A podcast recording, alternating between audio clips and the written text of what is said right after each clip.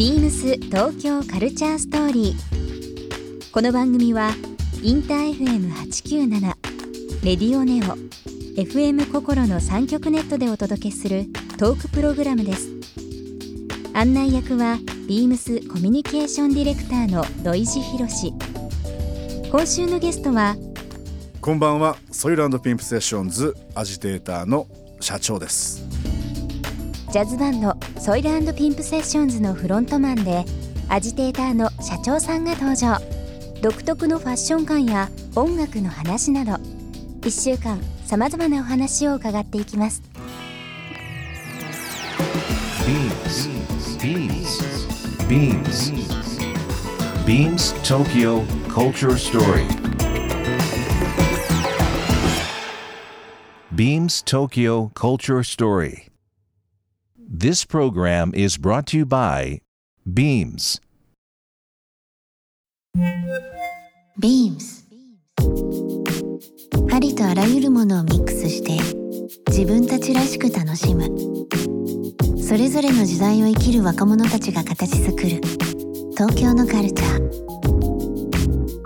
ワクワクするものやこと。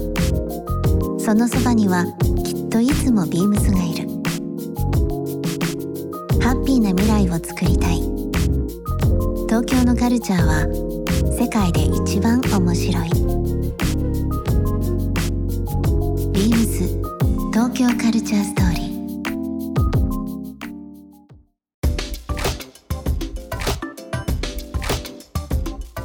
なんかあの改めてなんですけどね、事前にアンケート社長にちょっと書いといてくださいと書きましてはい。な僕がこう Q をつけて、最近どうですか？気になるものなんですか？という部分でちょっといろいろ伺っていきたいなと、はい。ちょっと気になるところあったので。何でしょう最近まあ最近というかそのいろんな多分スタッフの方々とか、まあツアーで回られたりだとか、まあ、日頃ねいろんな出会いあると思うんですけど面白いその最近の出会いっていう 部分出で、ね、ちょっと一つ伺いたいなと思ってて、まあいろんな国行かれたりだとか、まあそこで共通項が音楽とかね、まあ趣味とかも含めていろんなミュージシャンとの情報交換とかされてると思うんですけども、なんか最近面白い出会いとかそういう仕入れた情報ってあったりします？でこのね出会いの話出会いの話。からでいい？いいですよ、出会いの話で言うとうん、境港市。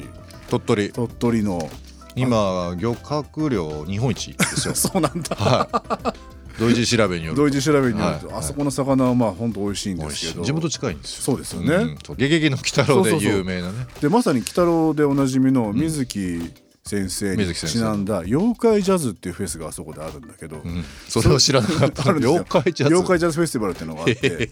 でそこで出た時にあのいつも泊まるホテルがあって、そこのホテルにあのすごいかっこいいランドローバーディフェンダーがはい泊まってて、ディフェンダーのカクカクとしたね。男男性ならもう本当大好物の形です物よね。でナンバー見たら明らかにこう日本のナンバーじゃないものがついてて。はであので中にキャンピング仕様になってて、ええ。人が寝てるわけですよ。だからあの人がいらっしゃって、いはいはいはい。でお父さんがうん。なんか何やらば iPad を持って、うん。ホテルのロビーの w i f i をこう、うん。キャッチしようとしてる。やってしようとしてて これなんだろうなと思ってちょっと話しかけてみたら、うん。フランスから陸路で世界一周をしてる途中の家族でえ？ロシアから船で境港に着いて、うん。日本のレジストレーションをするのに今境港であえの待機してる。待機してるって2日間もう待ってて日本で走るためのナンバープレートを取るために境港に車を置いて一回電車で松江だか、うん出雲か米子かに行って。行って申請してでもなんかそれで待たなきゃいけなくってみたいなことを言ってて。へえそういう人がいいてで車にあのドメインが書いてあったから、それ見てみたら本当にもうフランスから出発して、はい。その道中をブログに丁寧にアップなさってて。すごい。すごい。そういう人がいる。いるんですよ。でまたまあ僕の田舎は47都道府県の中でも割とこう遠いところという変ですけどねインフラも含めた部分で。わざわざまあロシアから来たっていうのもあるかもしれないですけど先に鳥取にね立ったっていうのはすごいねえ。ー。で実はその時に、うん。インスタであのランドクルーザーで世界一周をしているアメリカ人夫婦っていうのアカウントをフォローしてて。そのフォローするのもすごいけど。まあちょっと、ね、羨ましいから。うんうんうん。でそんなそういう人をフォローするとそのはい。関連したもので、実は日本の方もは G クラスで日本から出発して LSS ベンツの G クラスで。で世界一周を始めてる方もいらっしゃったりしてっていうのを調べてるところにあこのディフェンダーだと思って、いすごい縁だ。よ、すごい。でその方がその後どうなったかをチェックしてたんだけどその時使ってたパソコンが後にクラッシュしましてはい。ブックマークをバックアップ取ってなかったからあら。分かんなくなっちゃった。分かんなくなっちゃった。じゃあこのラジオ聞いていただいている人で、もし情報があればそうですね。教えてほしい番ですね。組のそうですね、えホームページ、はい。メールまでちょっと 教教えていただきたいですね。ゴールしたのかちょっとキーワードもう一回上げておきましょうか、えーフランス人でのフランス人のご家族4人家族。4人家族。男の子と女の子いらっしゃって、えーっとその境目の辺りで会ったのがもう1年ちょっと前なのかな、で名前は覚えてない。名前は覚えてない。名前は覚えてない。名前は覚えてない。多分だから1年半1年半1年ちょっと前だから多分うまくいってればもう一周してんじゃねえかなっていうぐらいの。っていうね。なるほど、はい。ちょっとそういう頼りが来るといいですね。いいですね。ね。ね。見つけましたよとこの方ですかってええ。期待したいですね、でも車で世界一周とか憧れますよねいやあの、世界一周っていうのがその例えばアメリカのまあ本当に大陸横断とかも憧れるし、世界一周って結構ですよ。結構ですよね。結構。それも まあ今あの2人ともね車好きだからですけど、ディフェンダーって車はどちらかというとお尻が痛くなる車というかね、ね。え長く長時間乗る車というよりはねえ軍用車に近い軍用車に近いですから。まあタフですけど、えまあ、燃費うんぬんいろいろ考えていくともしかしたら違う車の方がいいんじゃないかなとは 思いつつもまあねね車好きだったら誰もが憧れる名作ですからね、それで世界一周でもそれ自分もやまあそのランドローバーディフェンダーじゃないけど、まあ、フォローしてるええ人がうん。いるって話でしたけど、うん。アメリカ人でしたっけ？それはね。それはあれだねレンジローバーじゃなくてあっちランドクルーザーのランクルの方のランドクル日本のトヨタランドクルーザーの方ですね。っていうことは社長もうんいつかそういうことをやってみたいっていうのでフォローを始めた。そう。りそういう出会いがたまたまあったかもしれない。いつかやってみたい。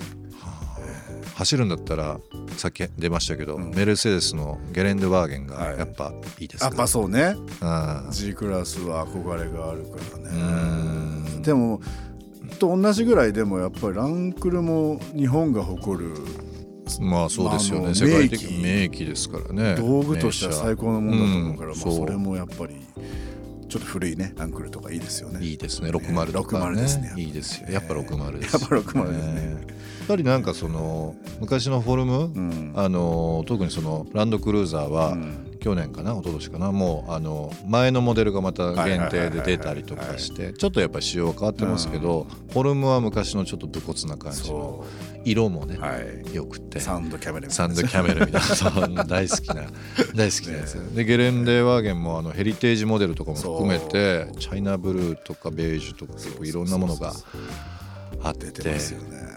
やっぱりああいう車もねいろんなコンパクトカーも今またトレンドですし、まあ、コンパクト SUV とかってもありますけど、ちょっとやっぱり走行車的な、ちょっといわゆるカクカク、うん。カクカクした車っていうのが男のロマンを感じますよ。もう感じますよもう。ね。よだれ出ちゃうぐらいよだれ出ちゃう。うん。乗り心地悪いからね多分不評なんでしょうけどね、うん。